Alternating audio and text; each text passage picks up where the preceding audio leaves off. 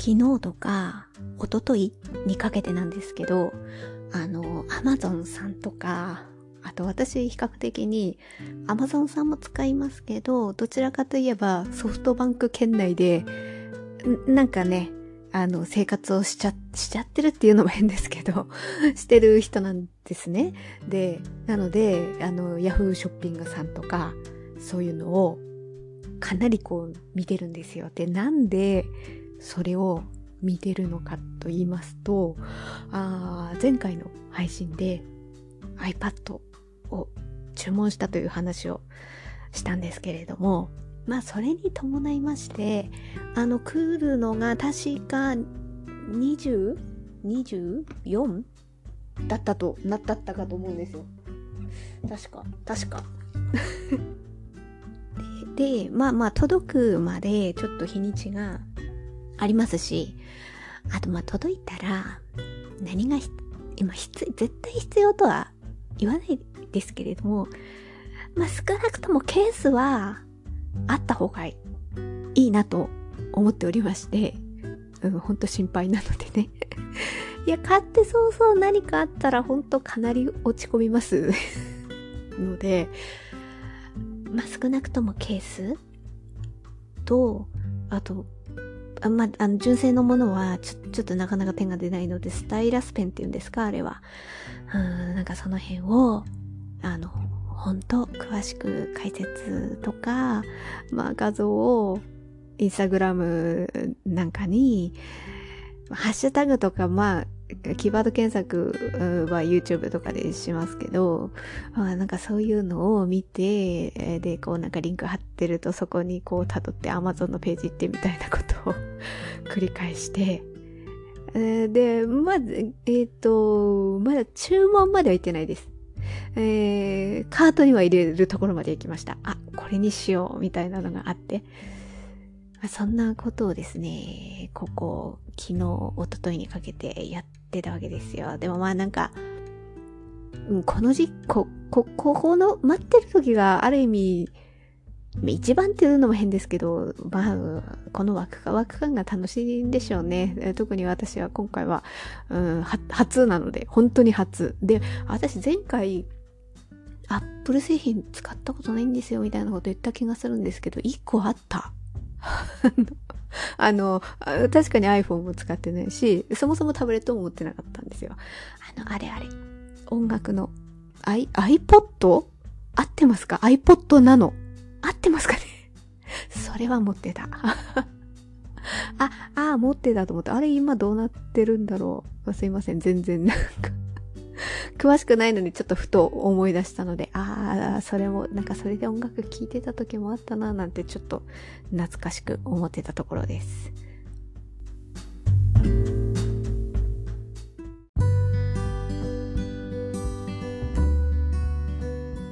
はい、では、今回はですね、大きく2つに、あの、話そうかなと思っておりまして、前半は、まあ、やっぱ好きなので、文房具関連の話はちょっと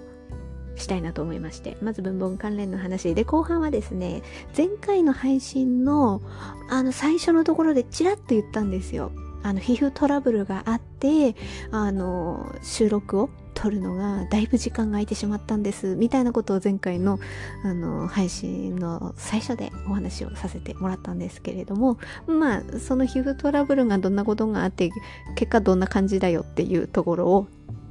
お話ししたいと思っております。ではまず、文房具ですね。えー、これはですね、今収録を撮ってるのは、ああ、私今日にちとか言ってなかったですね。いつも冒頭で言う言ってるんですけど、えー、今収録を撮ってる時刻あ、日にちと時刻はですね、9月17日金曜日で、今夜の20時25分になったところです。ちょっと今はなんか夜落ち着いて撮れる時間があったので、えー、ちょっとあの手に入れた文房具がありまして、その話も、あ、今しようと思って。で、えー、今夜なので、ちょっと今あの購入してきた文房具の話をしようかと思ってるんですがこれ今日購入してそのまま今夜になってしまったのでまだ写真を撮っていつもならあの概要欄にインスタグラムのリンクを貼ってあのそちらをタップしていただくとあの、これです、みたいなことでできるんですけど、今収録の時点ではと、まだ写真撮ってアップしてはないんですが、これ配信に載せるまでは、うん、なんとか、あの、写真撮って明日の午前中とかにできればいいかなと。なので、えー、もし概要欄にインスタグラムのリンク貼ってたら、ああ、あの後写真撮撮れたのねって思っていただければと思いますね。もし貼ってなかったら、あ、配信まで間に合わなかったんだねって思っていただければと思います。で、まあまあまあ、話の方だけ先にさせていただきますと、まあ何の文房具を買ったんだっていうのはですね、まあシールと、えー、これはジッパーバッグ。まあ小さいサイズのものなんですけど、これね、何のキャラクターのものかって言いますと、ニコニコプンなんですよ。これを私ね、多分インスタグラムでたまたまどなたかので見たんでしょうかなんかやっぱインスタグラムで情報を得るの多いかもしれないですね。あの前回の収録の時は、あの、シールドさんのマスキングテープの話なんかさせていただいて、それもインスタグラムで見ていいなと思ってっていうふうに言ったんですけれども、このニコニコプンに関しても、あの、キャンドゥさんで売ってるんですね。あの、他のセリアとかダイソーさんでも売ってるのかはちょっとわからないです。あの、えー、私が、あの、見た、見た中ではキャンドゥでキャンドゥでっていう感じだったので、もうキャンドゥ行くしかないなと思って 行ってきたんで、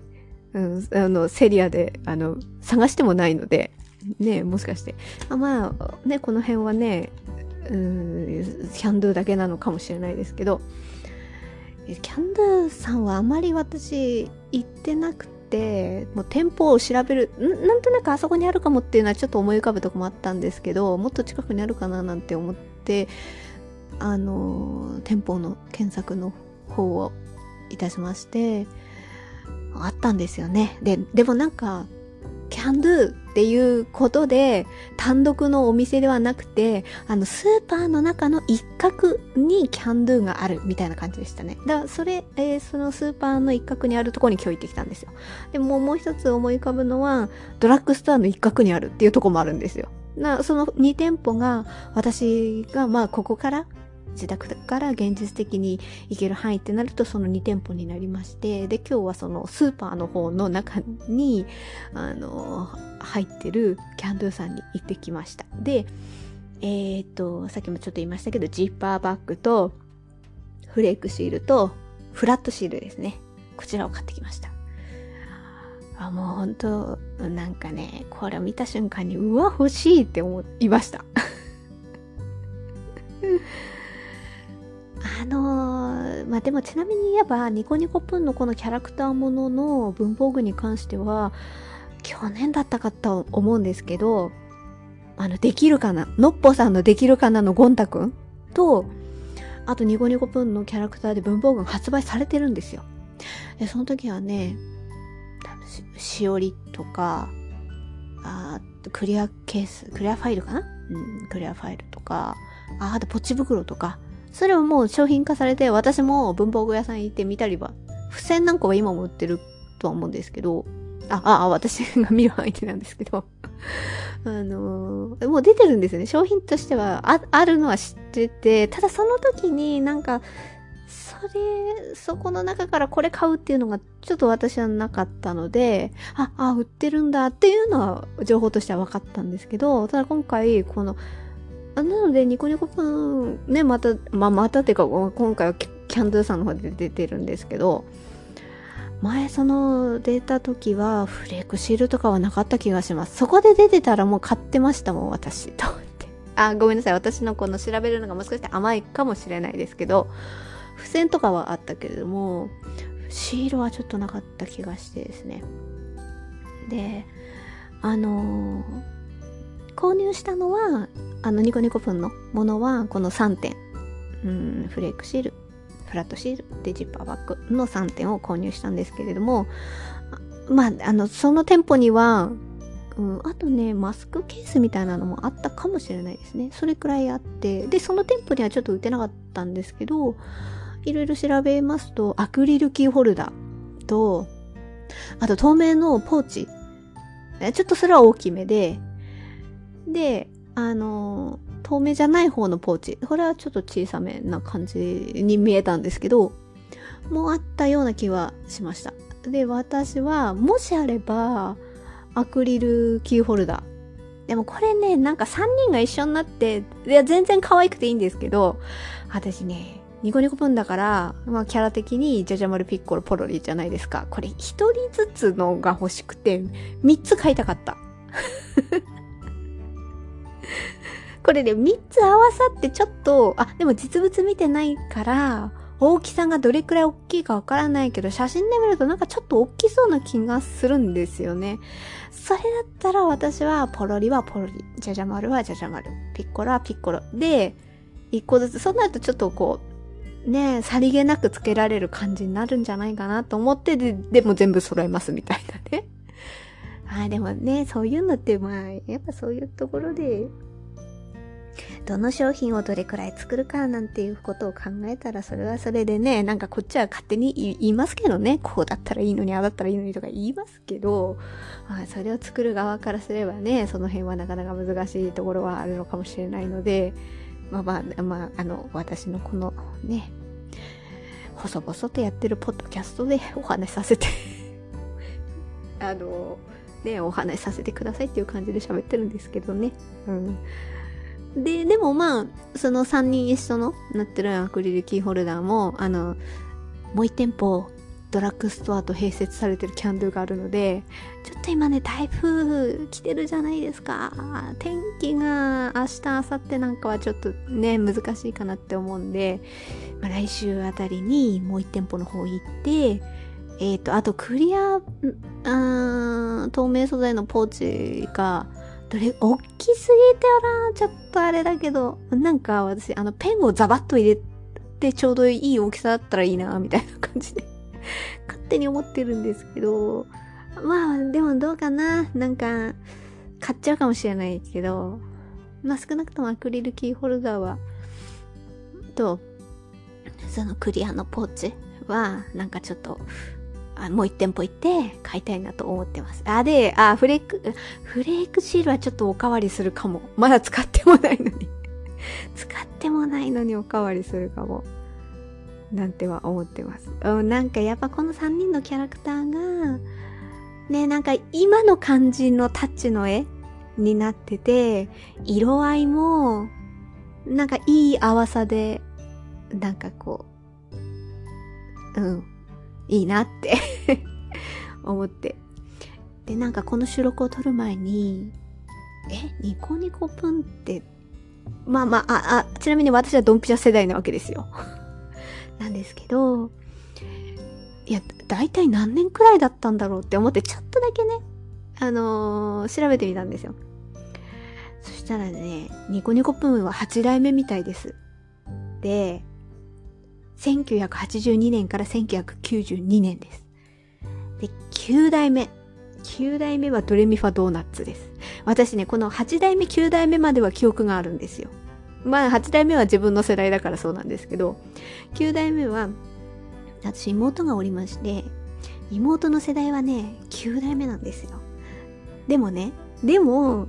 なんかニコニコポンって言ったら、あの主題歌とかがすぐ思い浮かぶ感じなんですね。でもこのね、9代目のドレミファドーナツに関してはね、あ、犬、犬のキャラクターだよねっていうのは出てくるんですよ。でもね、その名前が何なのかもわからないし、その歌テーマソングもう出てこないんですよ。で、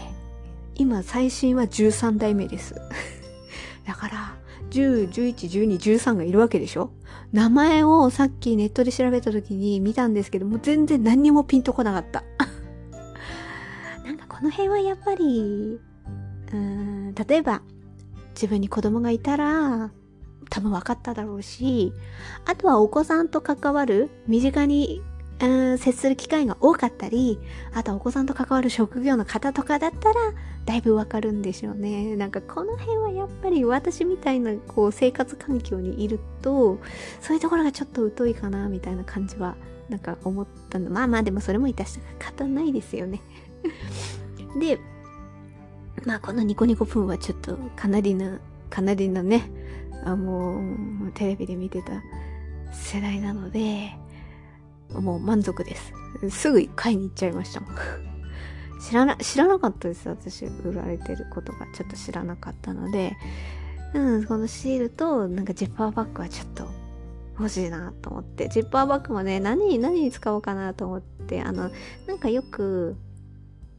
そうですね、なんかちっちゃくてね、なんか、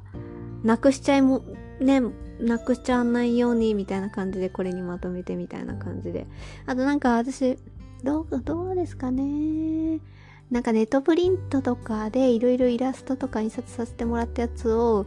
ハサミでちょきちょき切ったやつとか入れるのいいかなとかまあまあまあその辺は活用の仕方はちょっと考えたいなと思ってます。まあね、もう一店舗の方に行ってちょっと売ってるといいんですけどね、アクリルキーホルダーがちょっとどんな感じかは知りたいなっていうふうには思ってます。まあニコニコプンに関してはこんな感じでですね、まあ、こちらは、あの、買った文房具ということでお話しさせていただきました。で、もう一つ文房具の話をしたくてですね、こちらはですね、まだ買ってないんですよ。まだね、実物を見てない。でもね、売られてるらしくて、あ、売られてる？発売？えー、でも発売日前だったような気がするんですけど、まあ、なん、なんのことだよって話はね、ユニボール 1F です。これね、私、あの、文具王さんの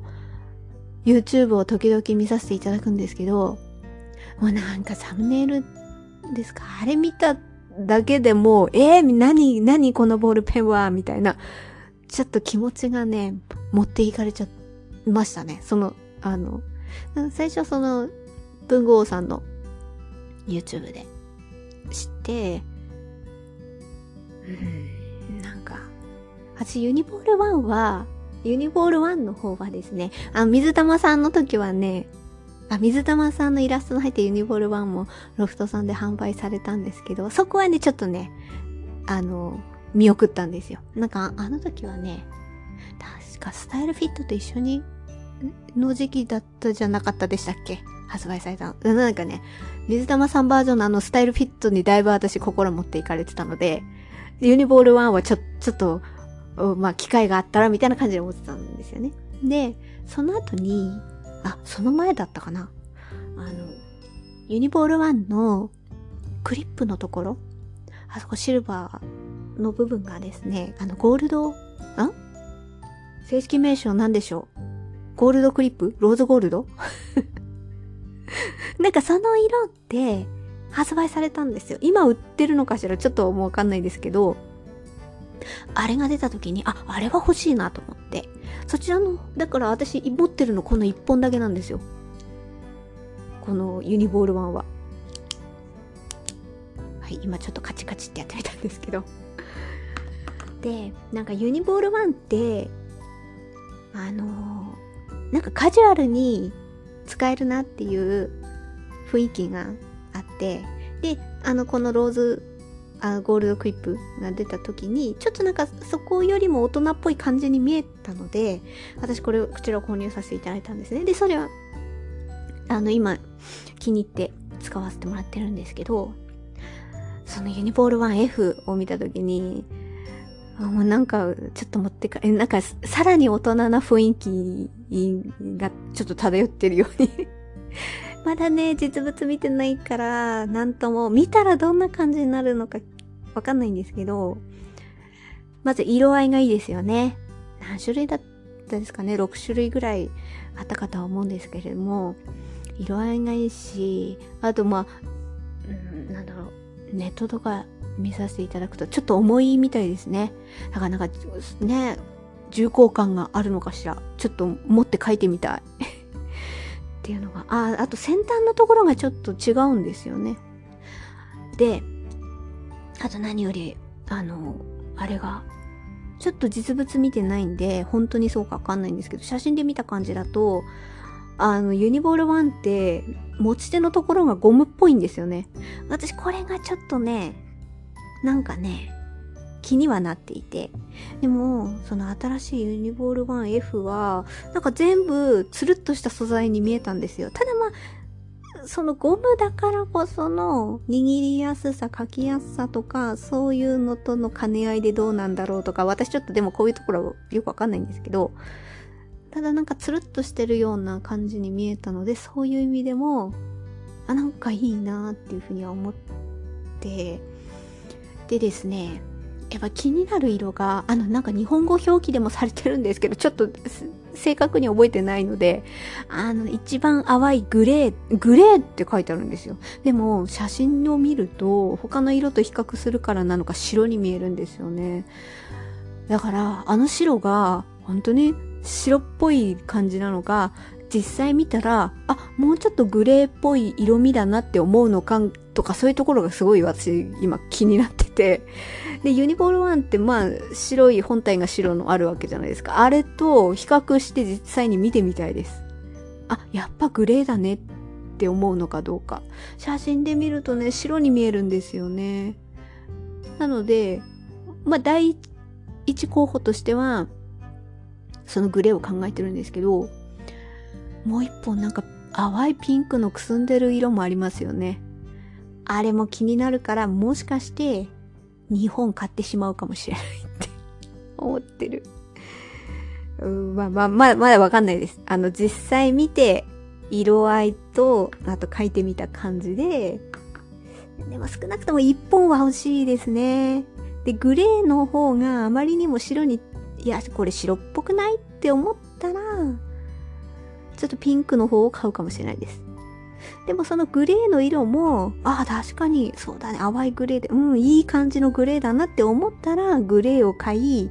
なおかつ、なんか淡いピンクのもなんか欲しくなりそうな気もするみたいな。だから1本か2本、ね、全部黒なのに。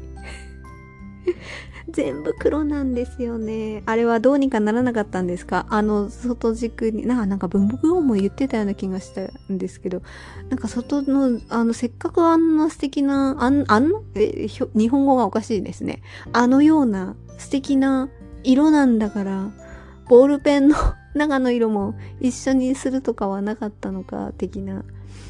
あの一つ前の限定で販売されてたあの淡いピンクのあれだいぶないですね。イチジクとか言ってましたっけ？あの色全然ないですよね。なんか私売ってる、売ってる時に5本、あ、5本か？4本 ?5 本のセット売りもあるし、1本ずつ売ってるのもありましたよね。で、その時にね、あの淡いピンクとブルー、淡い水色？ブルー？あっちはない、ほんとないんですよね。だから、まあ多分もう買えないんだろうななんては思ってたんですけど、あの、試し書きのところにはあるから、試し書きさせていただいて、ああ、いう色だな、そりゃやっぱ売れるよな、なんて思いながらいて、ね、それ、まあでもちょっとね、私も情報そこはね、疎かったですね。あれ知ってたら、少なくともピンクの買ったかもなで、なんか多分、ね、文豪もなんかやってましたけど、こう、あのボディに合わせて。まあでも厳密にはちょっと違うかもしれないけど、あのピンク入れたかったかもしれないみたいな。まあなんかそんな、でもなんか結局ね、その黒だったとしても、やっぱりあの、あのデザインっていうかボディというか、やっぱ素敵だなって思ったので、ちょっと1本か2本買いたいなっていうふうに思ってます。早くちょっとなんかボールペンでこんなに、なんかうわって思ったのは、あの水玉さんのスタイルフィット以来かも。ちょっと私がね、今思った中で思い返すと。で、さっき、なんかそんなこと考えてたんですよ。あ、そんなことっていうのは、あの、先ほど言ったように、あの、ボールペンの軸が全部黒だから、あの、外側の色とね、あの、合ってたらいいのに。えじゃあ、私、まあ、一番今のところ欲しいって思ってるのはグレーなので、で、グレーのインクで、私に2回目か3回前の配信とかで、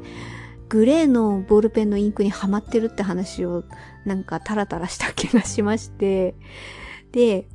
結論ね、結論グレーのボールペンいろいろ試し書きさせていただいた中で、何が好きって結局サラサクリップに行き着くんですよ。このグレーが一番私の中で落ち着くグレーで、で、あの、今ですね、2本持ってるんですよ。2本っていうのは、えっ、ー、とね、0.3と0.4の2本。2本持ってて、なんかね、な、書こうと思った時にね、ないないって探すの嫌だから、2本買って、で、どうせだったら0.3と0.4をどれくらい違うのかって比べてみたいななんて思って、0.3と0.4にしていて、で、今普段使いの、これは、あの、手帳あるんですよ。エルコミューンさんの出してる手帳がね、ブロックタイプの手帳に私毎あ毎日、今日のちょちょっとあったこと書いてるんですね。まあ、日記っていうよりは出来事かな。この B6 のサイズで、この1ページが4分割されているんですけど、なんかこれくらいの、あのー、ところにちょこちょこって、まあ今年はねこ、こういう使い方してるんですよ。で、来年からはあの自分手帳でずに移動しようとは思ってるんですけど、まあ、今年に関しては、まあ、これにね、まずちょこちょこと、あの、病院行っただの、病院行ってこんな感じだっただの、誰々と電話しただの、で、電話してこんな話をしただの、まあ、それをちょこちょこ書くみたいな。で、それに今、このサラサクリップのグレーを使ってるんですよ。で、このグレーの色が、もう耳、あ、耳じゃない、目だ 目に馴染むというか、うん。あ、あの、なんかくっきりはっきりみたいな、いろいろあるじゃないですか、この、なんて言うんですかね、ポイント特性？特徴？あるとは思うんですけど、あなんかこう、私今の、今は、今はこのグレーの色が自分の目に馴染んで、描いててもいい感じだなって思ってて、で、ふとさっきこの収録を撮る前になんとなく今日は、あ、あのニコニコ分の話とユニボール1の、あ、ユニボール 1F の話しようってはなんとなく思ってた時に、あ、グレーか。サラサクリップのあのインクって入んの？ユニボール1にってふと思ってやってみたんですよ。でもこういうのってね、や、られてる方とかこれ常識なんですかね？文房具好きな人。私ちょっとあんまりそういうの試したことがなかったんですけど、たまたまね、て、あの、なんとなく似てそうな雰囲気なのが、サラサクリップとユニボール1とエナージェル。エナージェルインフリー持ってるんですよ。どうなのこれと思ったら、なんか、なんか入れ替えられますね。知らなかった。全然知らず知らずにもう私はもうこのまま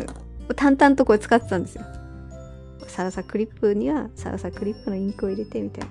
で何が言いたいかっていうと、もしグレーを買ったらね、ユニボール 1F を買ったら、あのグレーにこのサラサクリップの芯を入れてね、使いたいなって、それを言いたかったんですよ。やってみたい。もし買ったら。で、黒はね、あ、だからユニボール 1F の方の黒は、そっと外して取っておいて、このローズクリップの方の黒がなくなったら、返しにすればいいので、それはそれでね、ずっと使えるからね。なんてそんなことを思ってたわけですよ。せっかくのお気に入りのインクがあるから、それをお気に入りのボールペンの軸に入れて、使うと、なんか自分のテンションも上がるかなって思いまして。ただね、そうなると、もし淡いピンクっていう話もさっきしましたけど、もしかしてね、2本目買うとしたら、それに合うボールペンのインクが、いまいち私には今ピンとこないですね。あの色の感じ。まあ、近いって言えば、そのもうは、もう限定、あれ多分限定ですよね、限定で。もうめっちゃくちゃなんかロフトさんでももうカラッカランな空っぽな完売されてるあの多分イチジクって名前だったような気がしたんですけど、あれの外信が、まあ、今んとこ思い浮かぶんですけど、他はちょっと、でもとにかく持っておきたい。でもなんか限定発売ではないって書いてあったので、急いで買う必要もないかとは思うんですけど、ただやっぱりなんかね、このテンションのまま帰って満足したいですよね。その300円、300円で、600円で満足できるなら私はそその方が安心できるからいいなと思ってるので。まあもしあの来週になるかとは思うんですけれども手に入れられたらその辺は買いましたっていう収録をまた撮りたいかなと思っております。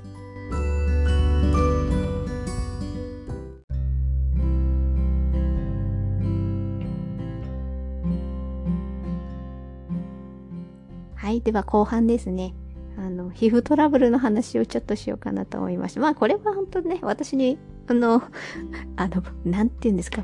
ブログ、ブログ的な、ブログをなんか、ポッドキャストに載せてるくらいな話なので、あの、全然私事でしかないんですけど、前回の収録の最初のところでもちょこっと言ったんですけど、あの、皮膚トラブルがありまして、なかなか収録が取れなかったっていうことで、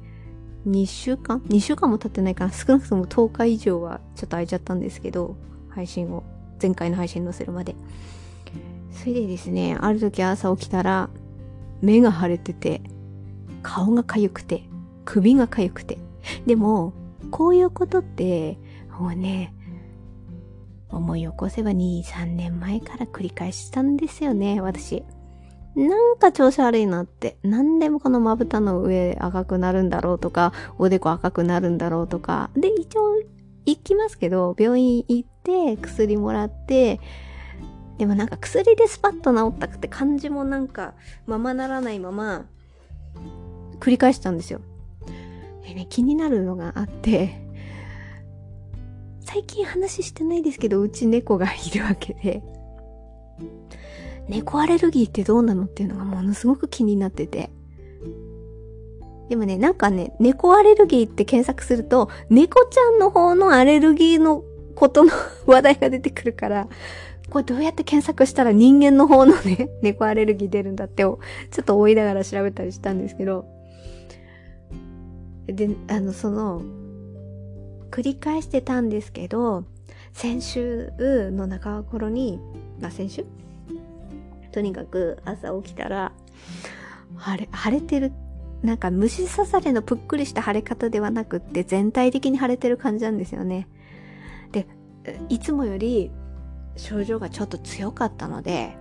かゆみもひどいし、で、かゆいのも、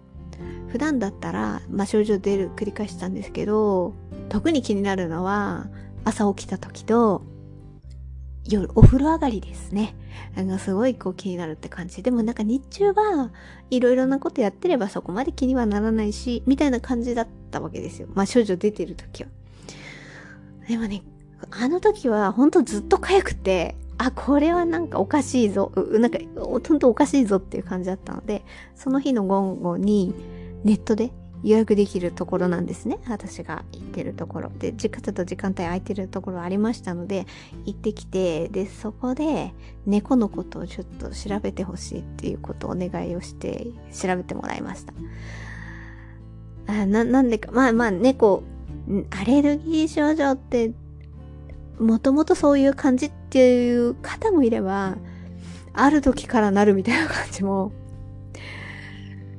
聞いたりとかしますので、花粉症とかもそうじゃないですか。私花粉症今ないですけど、いつ花粉症になるかもわかんないなっていうことはなんとなく頭をよぎってますけど、まあ今んとこないんですけどね。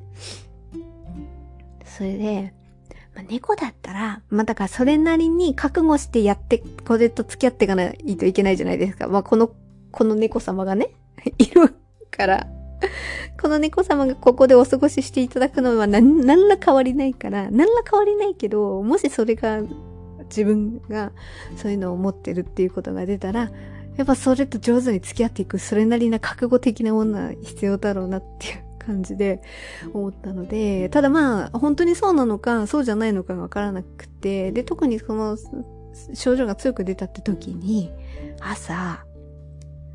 起こさ、まあ、いつも起こされること起こされるんですよ。手でちょいちょいってされたりとか、もう毎日そんな感じで起こされるんですけど、あの日は特に体を首元とか、うちの猫様が自分の首とかお腹周りとかを私の顔にね、必要にね、なすなすこすりつけてきたんですよ。いつもより、いつもより多く、もう、なすなすなす、なすなすなんだ。スリスリっていうか、なすなすって感じなんですよ。で、それがあって、でもなんかその時まだ時間が早かったので、もうちょっと寝かせてよなんて思いながら、まあ、に、はっきり二度寝まではいかないですけど、ちょっとね、まあ、まあ、ちょっと余裕があったので、ね、起こされたのが早かったので、それで、起きたら、目が腫れたんですよ。腫れてたんですよ。だから、え？やっぱり猫？みたいな感じに思ったので、でもね、なんか猫っていう、あまあまあまあまあまあ、まあ、とにかく 結果、まあとにかく調べてもらおうと思って調べてもらいました。あ、で、その日に軟膏と飲み薬は処方してもらいました。で、前回収録を撮った時には、ちょうどタイミング的に、あの、病院に行く前に収録を撮ってたんですよ。だから前回の時はまだ結果知らなかった。で、その後に病院行って、今日に至るわけで、はい、結論。猫アレルギーではなかったっていう だから、うちの猫様は勝手になんか、全然対応は変えてないですよ。対応は変えてないですけど、なんとなく、こう気持ち的に、あ、俺犯人にされた的な ことに、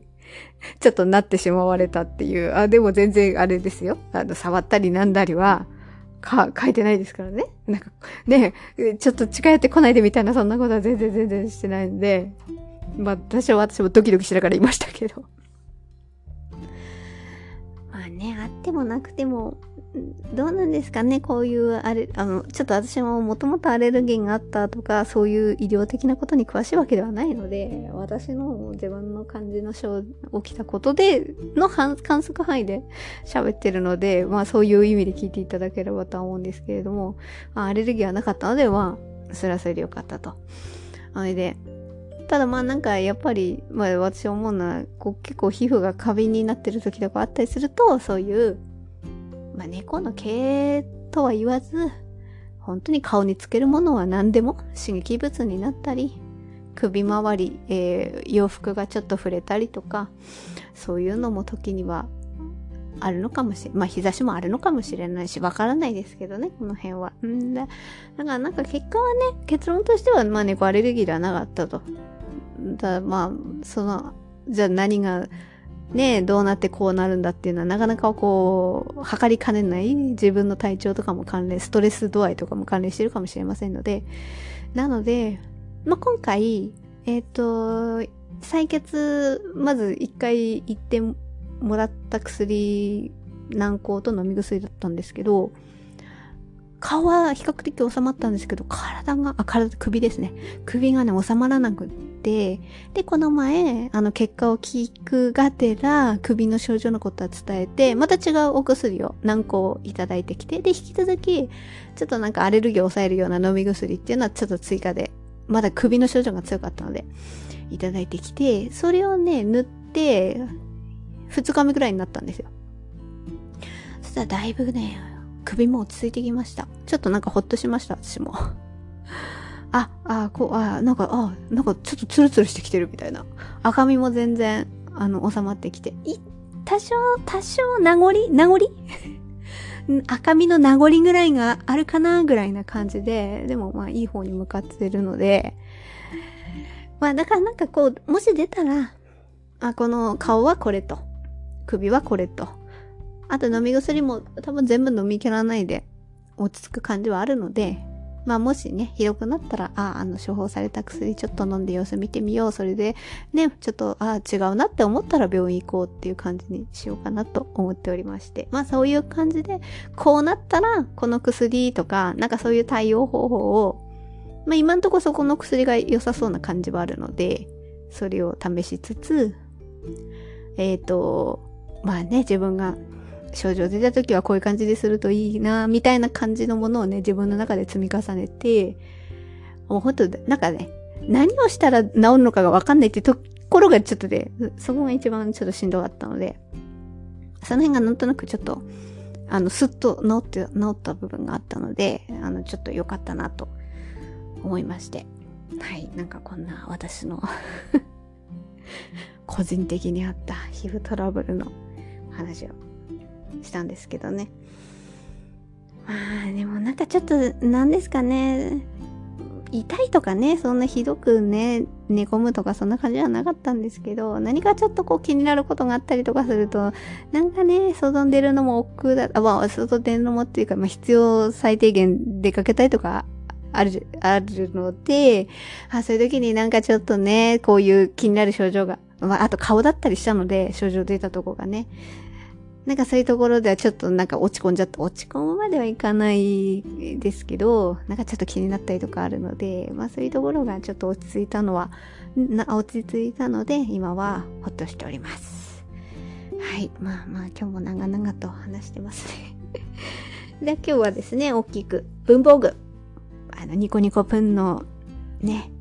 キャンドゥでちょっと商品を文房具を買いましたって話と、まだこれは買ってないけどユニボール 1F が気になるっていう話と、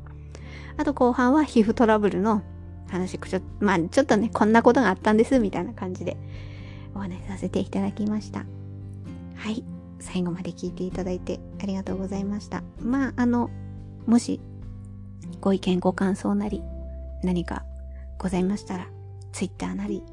えっ、ー、と、あ、いつも私概要欄にお便りフォームとかもありますので、そちらの方に投げていただければと思います。はい、聞いていただいてありがとうございました。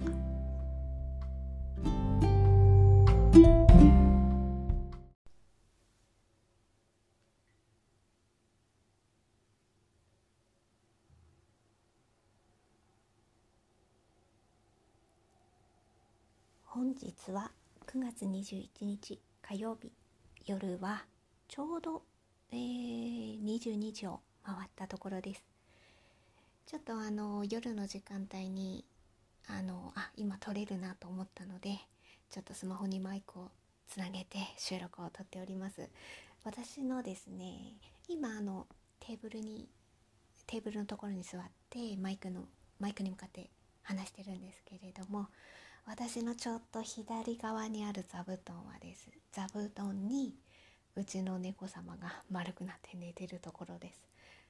うちの猫様ってね手の届くとこにいるんですよ結構。なんかもう、えー、まあ今そうですね10時過ぎたところですので夜ご飯も、えー、18時過ぎに食べて毛づくろいをしてそして丸くなってぐっすり寝てうんもうなんかだいぶ爆睡してるところです。こういうね姿をね眺めながらこう心穏やかに過ごせるのは本当私の癒しですよ。なんかそんなことを思っております。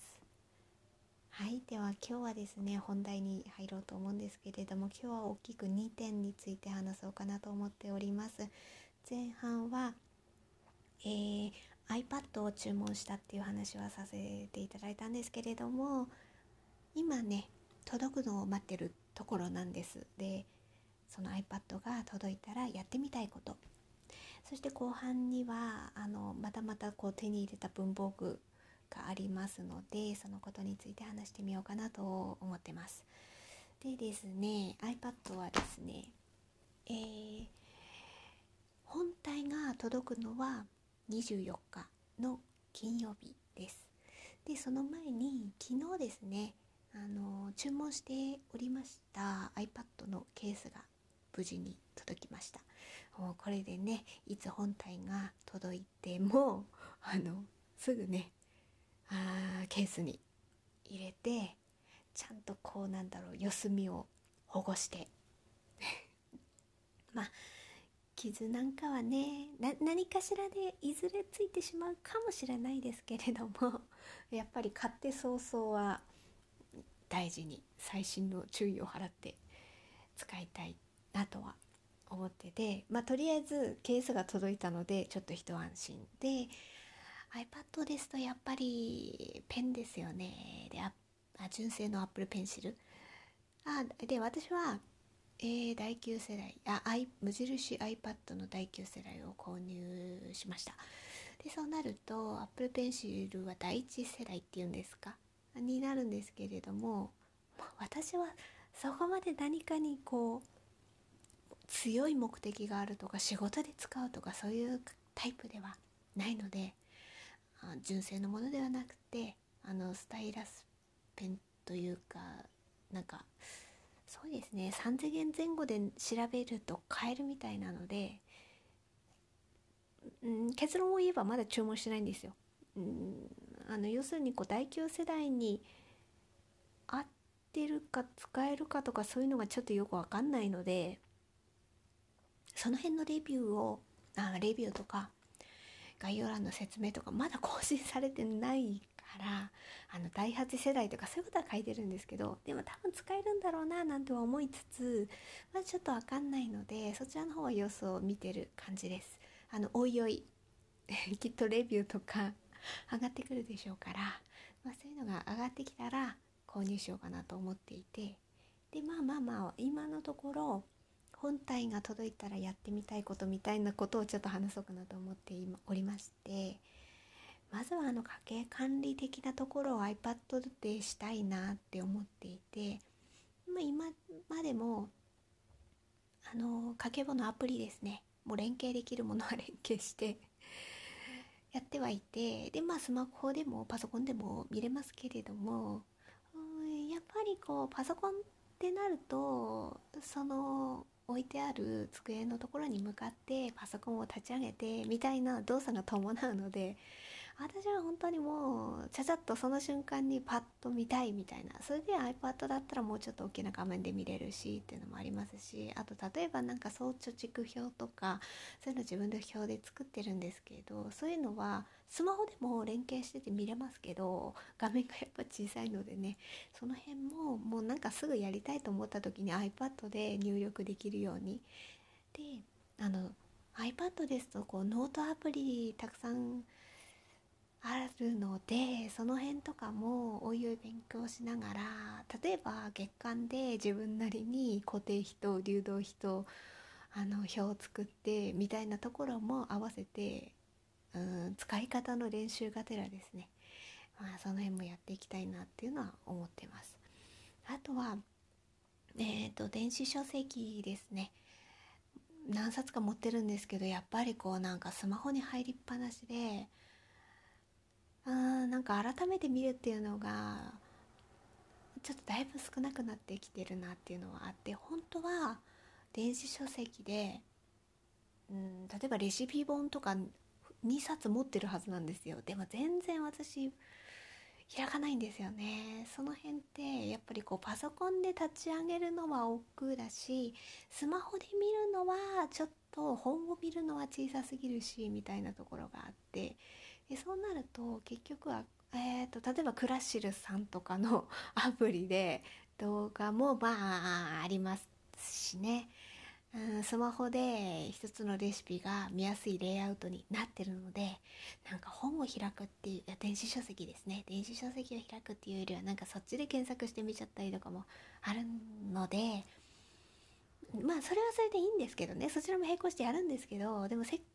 く本当は電子書籍を買っているのにその辺がなんというかスマホの中で埋もれてしまってるのが非常にもったいないなっていうのは思っていて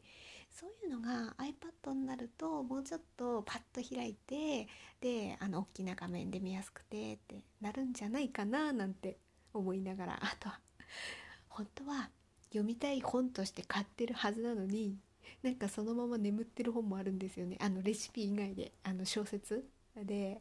あるんですよでね全然読んでない本もあるんですよ買って大きいながらなのでそういうのを改めてちょっと大きな本だったらあのこう読むモチベーションが上がるかなと思ってて、まあ、そういうところも、うん、見たいなっていうふうには思ってます。あとは音声配信ですね。この辺は本当ちょっとまだ私もわからないんですよね。例えば今のマイクをスマホいや今のマイクってあのスマホにつないであの録音できるんですけどこれをそのまま iPad にも挿して使えるのかなとかほんと初歩的なところなんですけど全然わからないのでうんまあ録音するのはスマホでももちろんいいんですけどどうせだったら最初から最後まで、えーと、配信に載せるまで、えー、概要欄の入力の説明も含めてもう iPad で完結するんだったら iPad 一つでやりたいなっていうふうには思っているんですよね。ただ、うん、ちょっとあままあ今の音声配信の配信するまでの流れをざっくり言うとまずスマホで今撮ってるんですけどスマホにマイクをつなげてそのマイクに向かって話している。っていうのがまあ今の段階。で使ってるアプリはアンカーさんなんですね。でアンカーさんのまあ録音が終わったらそれを保存しますね。スマホ上で保存します。でそのまま保存したら私はその後パソコン版のアンカーさんでその音声を開くんですよ。パソコンを立ち上げると。でパソコンを立ち上げてアンカーの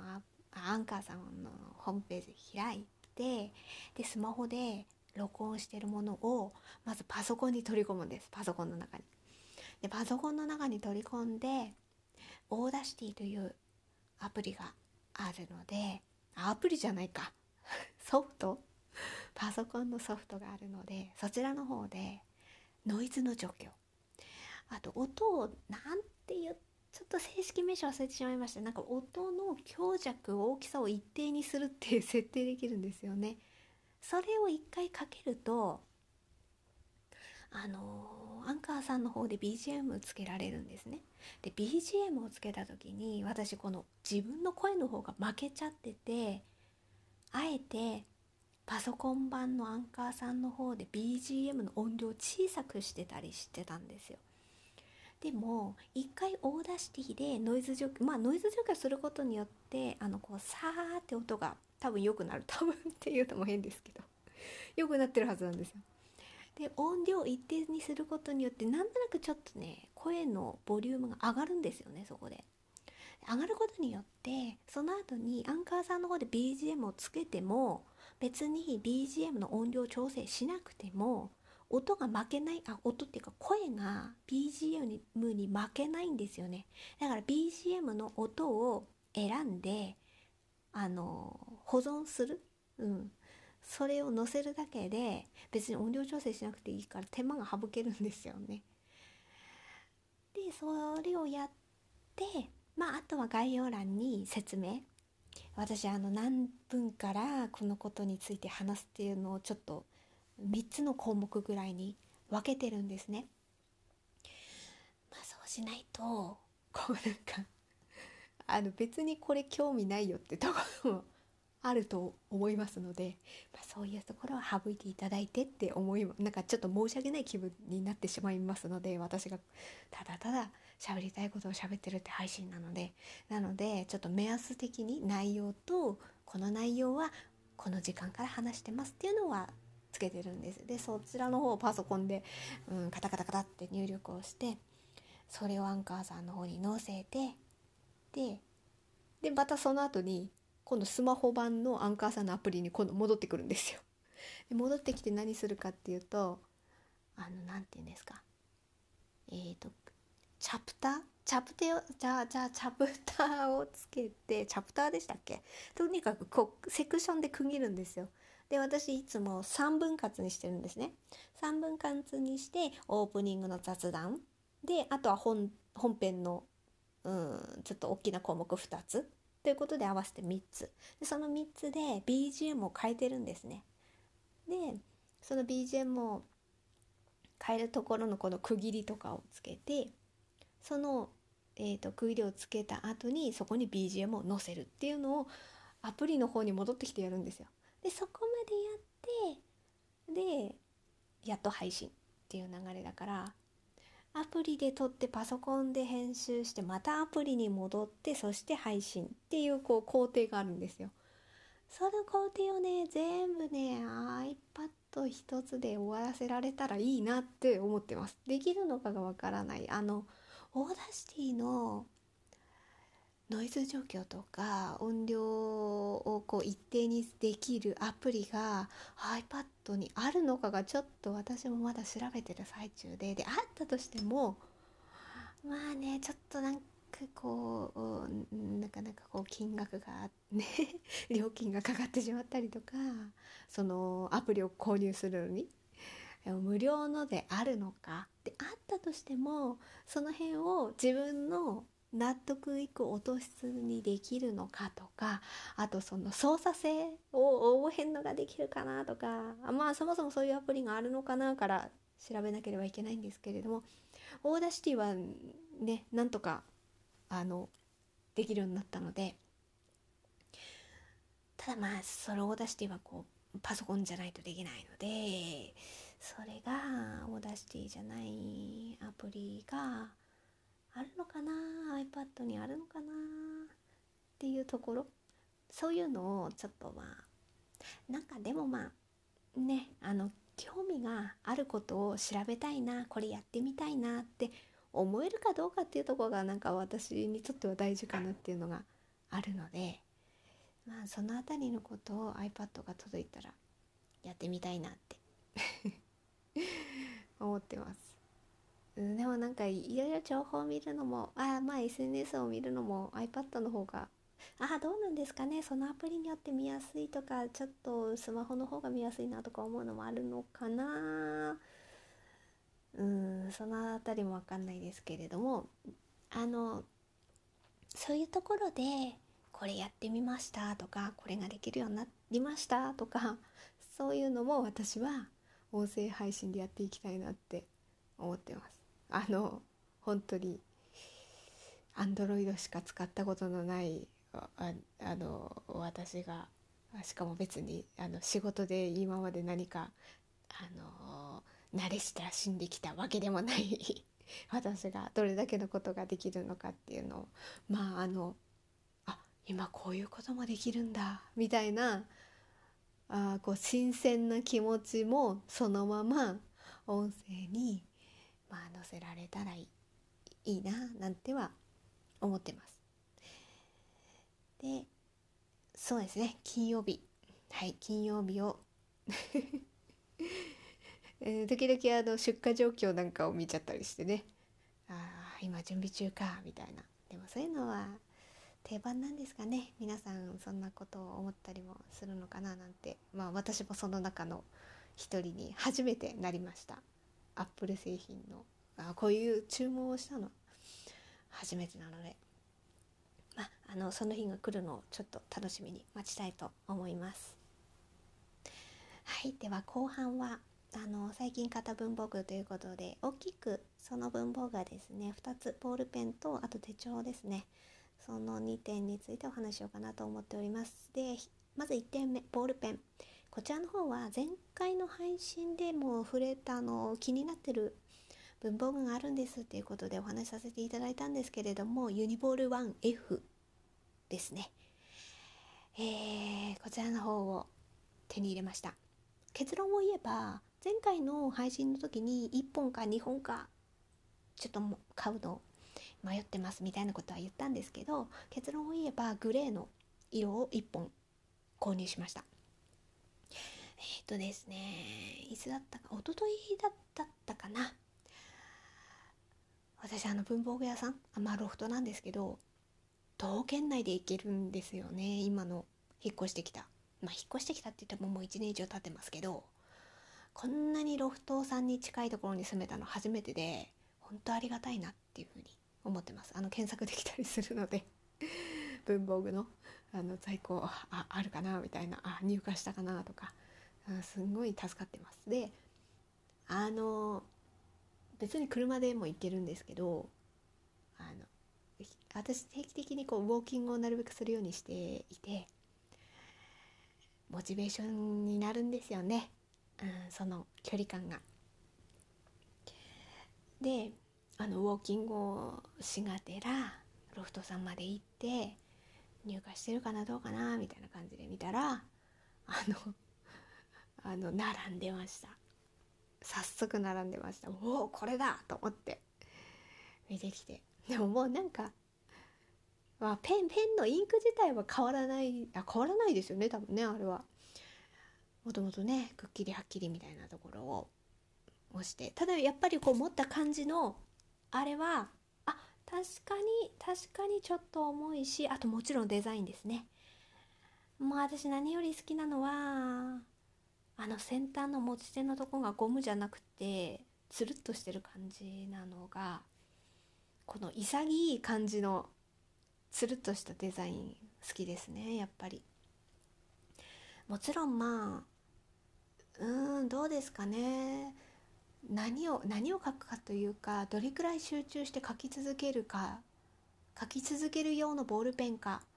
まあそういうところによってもあのこの持ち持ち手の持ったところの材質なんかはやっぱりゴムの方がいいとかあるんだろうなとは思うんですね。ただ私がこのボールペンに求めるのっていうのはあの日常にあった出来事をちょこちょこっと手帳に書く時に使うっていうところで求めてたんですね。だから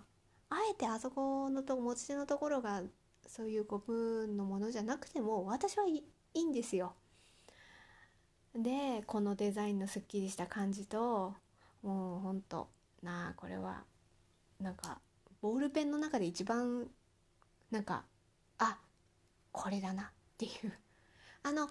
えっ、ー、と多色のボールペンだったらスタイルフィットなんですね。私が好きなのは。でもこう一本で一本の色でのボールペンで考えたらああこのユニボール 1F だなってあのちょっと今のところ思ってます。であのもう一つは淡いピンクの色のあちょっと日本語名もちゃんと書いてあるんですけどちょっと忘れてしまったんですけど淡いピンクのも気にはなってるのでなんかそのボールペンに合ったインク？うん要するにあそうそうそう言い忘れましたけど試してみたんですこれ。グレーの。買ってきてサラサクリップ入んのかなって思ってあのインク会心がね入るんですよ。今ねサラサクリップのグレーが入ってるんですよ。であのそういう風にできるんだっていうのが分かったのでなんかこれがうーんね他のあのこれ全部黒なのでユニボール 1F は。他のそのサラサクリップなりあとエナージェルか。あエナージェルこれにちょっとまだ入れてないんですけど多分入るんじゃないかなと思うんですけど。なんかそういうのであのピンクに入れたい淡いピンクなのがあ自分の中であこれああのユニボール1の 1F のあれにいいなっていう組み合わせがなんかひらめいたらひらめいた時にあのピンクのも買おうかなと思ってます。それまではこのグレーの1本で。あのー、これはだいぶ今今だいぶ気に入ってます。あの明日ちょっと明るくなったらこの写真撮ろうかなとは思っていてあとちょっとなんか比較のためにあの本当はあの白いユニボール1があれば隣に並べればこの白とこの淡いグレーの色の違いを一緒に写真撮れればちょっとはねお伝えできるかなとは思ったんですけどちょっと私ユニボール1やユニボール1に関しては黒黒しかないんですよ。あのこれ以外ですと。なのでちょっと比較できないのであのスタイルフィットの白いホルダーの持ってるのでそれとあとはあのブレン。ゼルラさんの出してるブレン。でのグレーのあの外側がねホルダーの。部分がグレーの持ってるんですよ。これをね3本並べてみるとこのユニボール 1F のグレーがあこの中間なんだなっていうのがなんとなくわかるんじゃないかなと。まあまあちょっと写真に写してねどんな雰囲気あの違いがちょっと見えるかどうかっていうのはまだ撮ってないので分かんないんですけどあこの辺ももし撮れたらこの配信多分アップできるのって明日の日中かなとは思いますので概要欄にあのその前にあのインスタグラムの方に写真撮ってアップしますのでユニボール1の。あの色合いはこんな感じですみたいな。ちょっと分かるように隣に載せておきますので概要欄をタップしていただければと思います。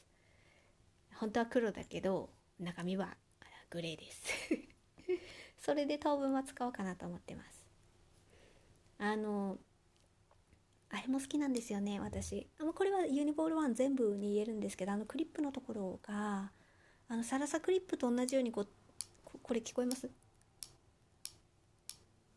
あの何て言うんですか？こうつまめるんですよ。つまんでクリップの部分をこう開いて挟むみたいなこの構造が私好きなんですよ。ブレンなんかはこうスッて引っ掛けるタイプなんですよね。なんかクリップのようにガパッと開くっていう感じではなくって。もちろんあのどこに刺すかによって別にそれでも構わないとは思うんですけど私あの今使ってるエルコミューンさんが出してるあのマトカでしたっけ？この手帳。あのワンポイント動物が書いているあの B6 のふかふかした手帳使ってるんですよ。でこれにあの刺せる部分があるんですね。で今これに刺してるんですけどなんかこれにね刺す時にねちょっとビニールでうんちょっとね心もとないというか。あのこうこのユニボール1とかサラサクリップのようにこうつまんでクリップ部分がこう開くタイプじゃないとただ差し込むだけだとちょっと抵抗感っていうかななんていうかなここがちょっと破れてきちゃうんじゃないかなってちょっと心配になるんですよね。だからこのユニボール 1F のこのクリップがねいいいいんですよ。ちょうど。これを開い指でつまんで開いてスッと刺すみたいな。ちょっとしたことなんですけどね。でもペンホルダーに刺すって何回もやることだと思うのでそういうところがね気になるんですよ。でその点ユニボール 1F はそういうところの抵抗感をこう指でつまんでクリップを開くことによって軽減できるので負担軽減。そういう意味でもすごい好きです。そうですね。クリップつけた時の高さの位置もちょうどいいかなって思うんでこれはこれで気に入ってます。今年そうですね。今9月後半に差し掛かろうとしていて、まあ、10月11月12月とこの手帳は使い続けるので本当はねこれねあれなんですよ。4月始まりなので来年の3月まで使えるっちゃ使えるんですけど12月いっぱい使ったらちょっとね1月1日で手帳を変えたいと思います。まあそれをあの次のもう一つ手帳の話したいって言ったんですけどそれで話そうかなと思ったんですけどこれもねもうちょっと前だったんですけど私配信でちゃんとこれ喋ってなかったと思って あの今日話そうかなと思ったんですけど来年の手帳えっ、ー、と初ですねこれ。自分手帳デイズを買いました。あの英語のスリムタイプですね。えっ、ー、とデイズの方は確かこの英語スリムとあと多分 P6 でしたっけ？もう一回りちっちゃいのも確かあ B6 デイズミニっていうんでしたっけ？ちょっと正式名称忘れてしまったんですけど確か大きさ2つあったと思うんですよ。で私はあの家にずっと置いておくしあとや、うん、どうせだったらやっぱちょっと大きめのいいかなって思ったのでこの英語スリムのグレーですね色は。その店舗であのこのサイズのあのラストワンでした。まあ通販とか利用すればまだ手に入るとは思うんですけれども店舗で購入する場合としてはあああのその時入荷してるものの中ではってことですね。後から追加してもしかしてねあのー、入荷してるかもしれませんのでその辺はわからないんですけれどもまあとにかくもうとにかく手に入れればね こっちのもんですから。もう安心ですね。あ迷ってたんですよ。手帳どうしようかなと思って。であの何回か前の配信で横型の、えー、ロルバンダイアリーを購入したと。あちらは家計管理をメインにあの使おうかなと思ってますでこちらは日常的なこと。もうとにかくもう結局なんで今回は今まではエルコミューンの B6 のブロックマンスブロックマンスリーですねブロックタイプのものを使っていたのになぜ来年からは1日1ページのになったかというとあのああれあれどこ書いたっけっていう現象が私なんか結構多かったなって思うんですよあの今年の手帳事情を振り返って。でこちらの B6 サイズのブロックマンスリーに書いてるんですけど出来事とかは書いてる。で出来事を書いてそれでこちょうど事足りる大きさなんですよこのサイズって。でもこうなんかえ生活している中で出来事はこれで確かに十分なんですけどプラスアルファね。例えばあこういうニュースがあったとかあとはまあ、ポッドキャストなんかも定期的に配信してますので、その中で、まあ、今なんかもそうですよね、文房具の話してますよね。そうなると、あの、気になる文房具があるっていう情報を手に入れた、あ、知った、その日に、あの、ボールペンの何々が気になるとか、メモしたいかったりする。あとは、まあ、比較的文房具関連のが多いですけど、インスタライブを聞かせてもらうことがそれなりにあって、えー、この方のインスタライブを聞いてこの文房具の話をしていた。とかね。そういうメモ。メモっていうか記録。を書くにはこの B6 サイズのブロックタイプのマンスリーマンスリーっていうかウィークリーか。マンスリーって言ってましたね。ウィークリー。ウィークリーのブロックタイプのサイズではその日の出来事を書くにはちょうどいいんだけれどもプラスアルファでこういう気になるものがあるとかあとは例えばあ病院を受診したりとかしてもうちょっとその病院を受診した経過をちょっと長く書きたいなって思った時とかそういうことに関してだとスペースが足りない。でえっ、ー、とロルバーンのノートもあるんですよ。だから別にそういう補足をノートに日付書いて書けばいいじゃんって言われればそれまでなんですけどなんかねノートに書いちゃうと私ねとっちらかっちゃうんですよ。なんとなく。なんとなくとっちらかる感じがあってその点自分手帳にしちゃうともう日付があってこの日のはここみたいな感じがこうピンポイントで分かりやすいなっていうふうに思ったんですね。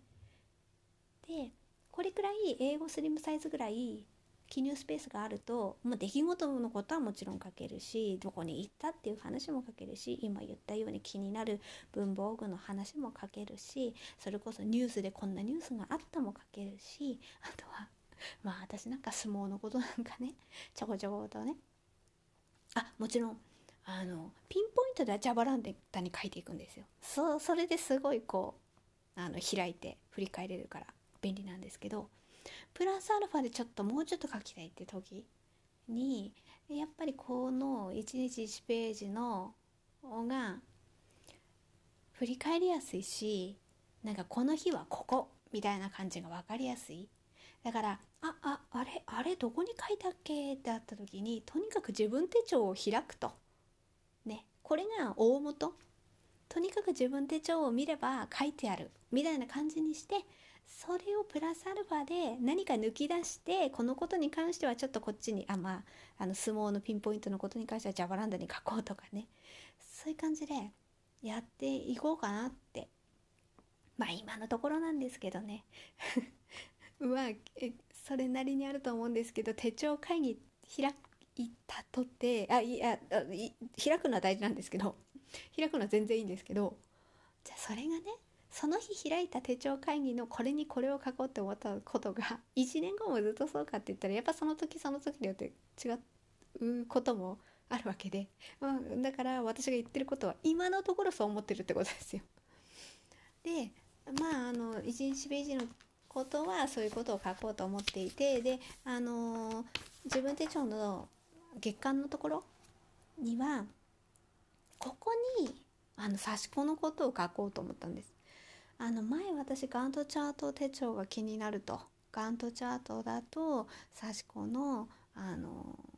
なんていうか今のここまで刺せたとか今この模様を刺してるとかでこの日に刺し終わったとかそういうのをガントチャートだとあの刺し子の模様をタイトルのところに一番左側に書いてで日付がこうバーッと振ってあるからあのこの日から刺し始め刺し終わりとかそういうのが書きやすいなって思ってて。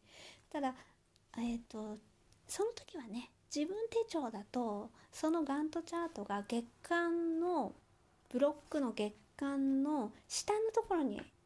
あるだけだからこれだとスペースちっちゃいんじゃないかなって思ってたんですがですが その後にまあのいつからいつまで指したっていうのはこのガントチャートのところに書いてでこのブロックの方の月間の方にもうちょっとあのこの模様のあのえっ、ー、と例えばあの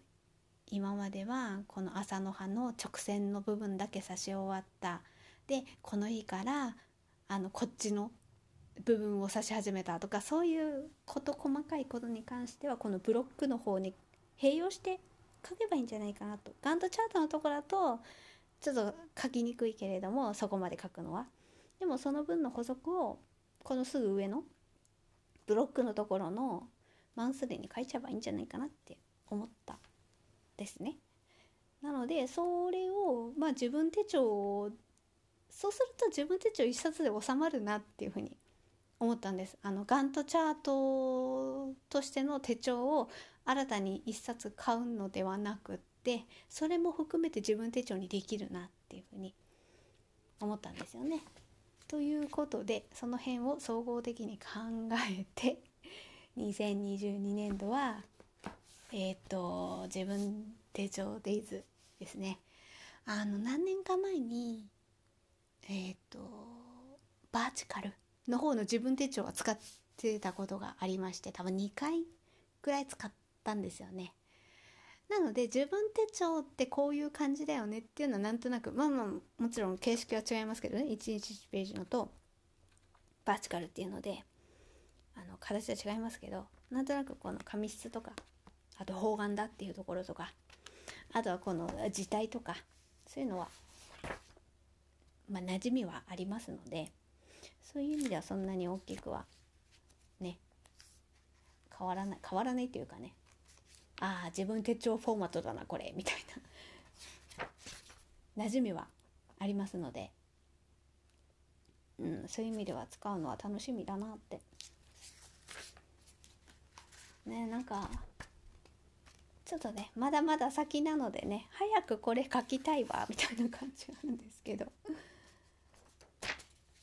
まあ今んとこあと例えば私あの医療的なこととかあの、まあ、定期検診受けたりとかする時の記録とかどこに書こうかなと思っていて、まあ、そういうのはあの月間の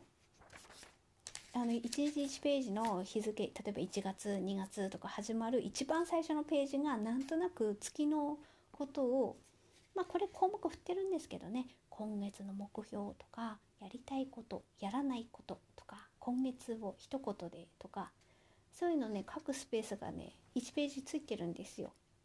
その毎月毎月の一番最初に。これを別にまあ項目これに沿ってもいいですけど沿らなくてもいいと思うんで例えばこの中で一つのブロックのところを医療医療とかにタイトルしちゃってねその日にあの何か受診したその月に受診したことがあったらちょっとその月間の扉のページに書いちゃえばこれを見れば振り返りやすいかなとか思ったりもしつつまあちょっとそれを本当にそうするかはまだ分かんないんですけど今のところなんかね自分の中でね医療的なことはここにまとめて書こうっていうのがあんまりまだ定着してない部分があってそちらかるんですよね。あれ前回の病院の時何て言われたっけ？その時のことメモってたっけ？とかってね振り返るんだけどね。書いてたり書いてなかったりどこに書いてたか分かんなくなってしまったりとかあるんで。そういうのもちょちょっとねなんか自分の中でちゃんとこれはここに書こうみたいなの。をねその都度その都度考えてるつもりではいるんですけどなかなか抜けてしまったりとか続かなかったりとかは。あるのででもなんかこういうことを、まあ、考えるのが楽しかったりもするんですけどね。この手帳使ったらこういう使い方にできるんじゃないかなとかね。そういうのも楽しいんですけど、まあ、2022年度はちょっと自分手帳デイズにお世話になろうかなと思ってます。これもあのグレーの手帳なのでであのこのビニールのカバーのところにもペンホルダーがあるのでここのところにそうですね。わあいいいいですね。馴染む。今あのユニボール 1F をちょっとクリップのところに挟んでみたんですけどもう色も統一されていいです。ね。この色で。うんなんかいいいい組み合わせだな。いい組み合わせだな。うんなんかすごい満足してます。うんユニボール 1F もなんか思いのほかあうん見てもやっぱりいいなって。あのインスタグラムにいろいろこうアップされている写真を見ながらうんなんか良さそうって思ってたけれどもあの実物も見てあの手に持ってみて書いてみてあやっぱりいいなって思って、うん、なんかボールペンの中で今のところですけどね。さっきも言いましたけども単色のボールペンとしては、うん、デザイン的にも使い心地的にもあこれが今んとこ私の中ではベストだなっていう。ちょっとまああの比較的まあちょっと300円っていう値段がねあの100円台のボールペンよりはちょっと値段はあれかもしれないけれどもそこまでも高くないしでなおかつそこまでカジュアルすぎもしないしでも高級すぎもしないっていうかカジュアルな万年筆よりはあ万年筆じゃないですね。ボールペンよりはちょっと大人な感じもするしみたいな。その辺のバランスが私が書きたいなって思えるものとしてちょうどいいなっていう。ことが。なんかすごいなんかこういうねお気に入りの文房具に出会えると幸せですよね。今非常に幸せをかみしめている。ね。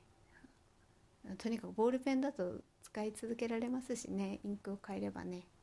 あし気にあまあちょっとまた話題がちょっとありまふと思いちゃったけど。あのいつだかの配信でも言ったあのみどりさんの B7 の横型のメモん？リングメモって言ったかな？みどりさんのリングメモ？B7 サイズの？あれが本当にどどこに？どこに？あのみどりさんの通販とかではあります。ただね自分が行ける範囲の文房具屋さんで前買ったとこの文房具屋さんにもなんか在庫がなくなっちゃっててもうそれっきりみたいな感じになってるのがすごい気になるんですよ。やっぱりなんか文房具ってまあそれはねあの買う側の勝手な言い分で申し訳ないですけれどもあそこの文房あ文房具屋さんにはあれは売ってるからいつでも買えるから大丈夫みたいな安心感が欲しいんですよね。このね B7 のリンゴメモだけがねなんか私のちょっと気持ちをねあれどこ次どこで買ったらいいんだろう。大丈夫かな。ずっと売ってるかなっていう気持ちが 駆られていて。だんだんあのちょっとおかわりそろそろしたいんで。まままあ別にあのここ1週間でもう終わっちゃうっていうあれではないんですけどまだ書けるんですけど。ほんとこのあちょっとなんか自分手帳の話からちょっとそれましたけれど。もこの B7 のこの